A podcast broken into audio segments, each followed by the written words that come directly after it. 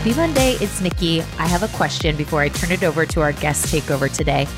How are you incorporating who you want to be in the future, what you want to do in the future, what do you want to have in the future, and what will you be giving in the future? How are those dreams of your future self being worked on today and this week and this month? So it'd be crazy to think that we're not working on those things, right? So as leaders, we have to help our people do the same. And I'm so excited to be working alongside one of our new partners in the People Forward Network, Floyd Consulting. Kate Volman is the C E O of Floyd Consulting, and she's taking over Monday Fire. She and her team are dedicated to helping individuals and organizations become the best version of themselves. So future state, be, do, have, give. What does that look like? And how are we working on that? And as leaders, how are we pouring into our people to help them do that? What's the best ways to do that? She's going to inspire us to be taking action in this area. And if you have not read the book, The Dream Manager, which is their foundational program based on Matthew Kelly's uh, best-selling book, you've got to pick up the book. It is at the top of my list for People First leaders. So with that, Kate's going to take it over and talk to us about dreaming for a little bit. Are you making time for your dreams? The Roman Stoic philosopher Seneca said, "Whatever can happen at any time can happen today." What are you doing today that your future self will thank you for? One of my girlfriends came home from work one afternoon and she found her husband on the couch. He wasn't breathing. He had died of a heart attack suddenly. Months after his passing, I called my friend to see how she was doing. And she talked about the lonely nights, figuring out finances, and the days she wanted to just pull the covers over her head and hide from the world.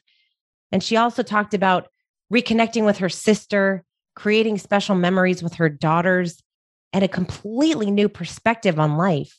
She started questioning everything about the way she lived. She said, "I've discovered there's more to life than getting up, going to work, coming home, eating, going to bed, and doing it all over again." She said, "Don't get me wrong. I, I love my work." She's always been passionate about her work, but she's finally started making more time for fun. So I asked her, like, what? What are you doing now? And she said, "Travel. I miss my family. I'm making time to visit them. I want to explore the world while I still can." And she started going kayaking and meeting friends at the museum. She's lived in Florida her whole life, and there's so many activities she hasn't tried. And she was telling me about all the things that she was doing. And, and I could hear the enthusiasm in her voice, and it made me so happy. And then she, she sighed and she said, "I just can't believe it took my husband passing away for me to realize everything I've been putting off." We say things like, "I'll get to that someday. It's not the right time. There's no way I can fit it in." These are the lies we tell ourselves. It's how we justify not pursuing our dreams. But if you knew If you knew you only had one more day, week, month, or year on this planet, wouldn't you find the time to do more of the things you love? Will it take a tragedy for you to start living your dreams? Towards the end of each year, many of us, we start thinking about how the next year will be different, better.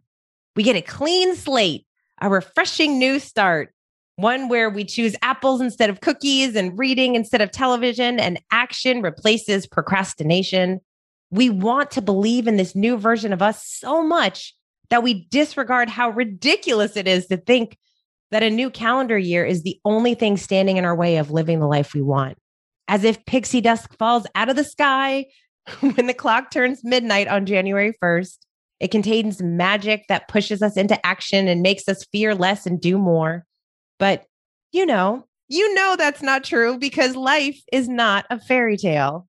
But the good news is that every day is a chance to turn your life around, to redesign your calendar and make room for at least one thing that lights you up. There's no secret weapon or habit hack.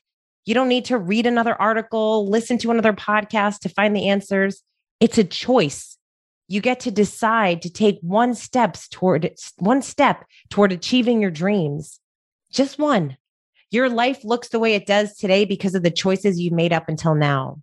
How we choose to fill our time determines the person we become each year. One of my favorite quotes by Matthew Kelly is, "We overestimate how much we can accomplish in a week and underestimate how much we can accomplish in a month. We overestimate what we can accomplish in a year and underestimate what we can accomplish in a decade." We make time for things that are important to us. It's just that so often we lie to ourselves about what those things are.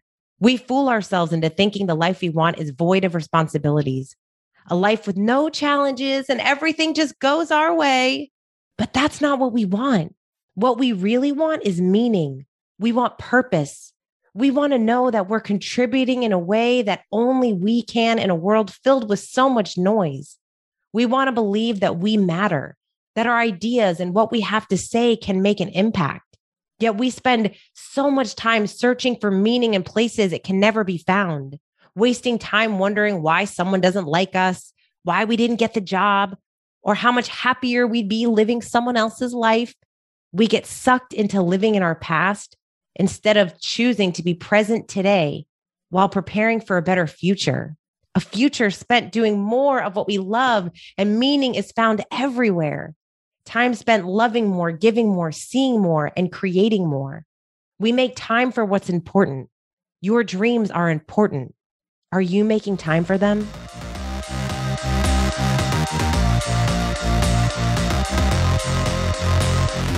We just left the world a little bit better. Now go do something with it.